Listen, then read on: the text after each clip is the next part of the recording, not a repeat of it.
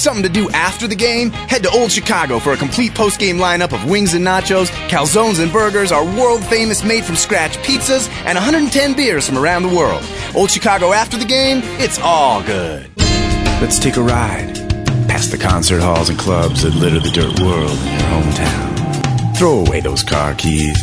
We're going further than that. Past the scorching radio frequency waves surrounding the blue rock, all the way to a digital playground.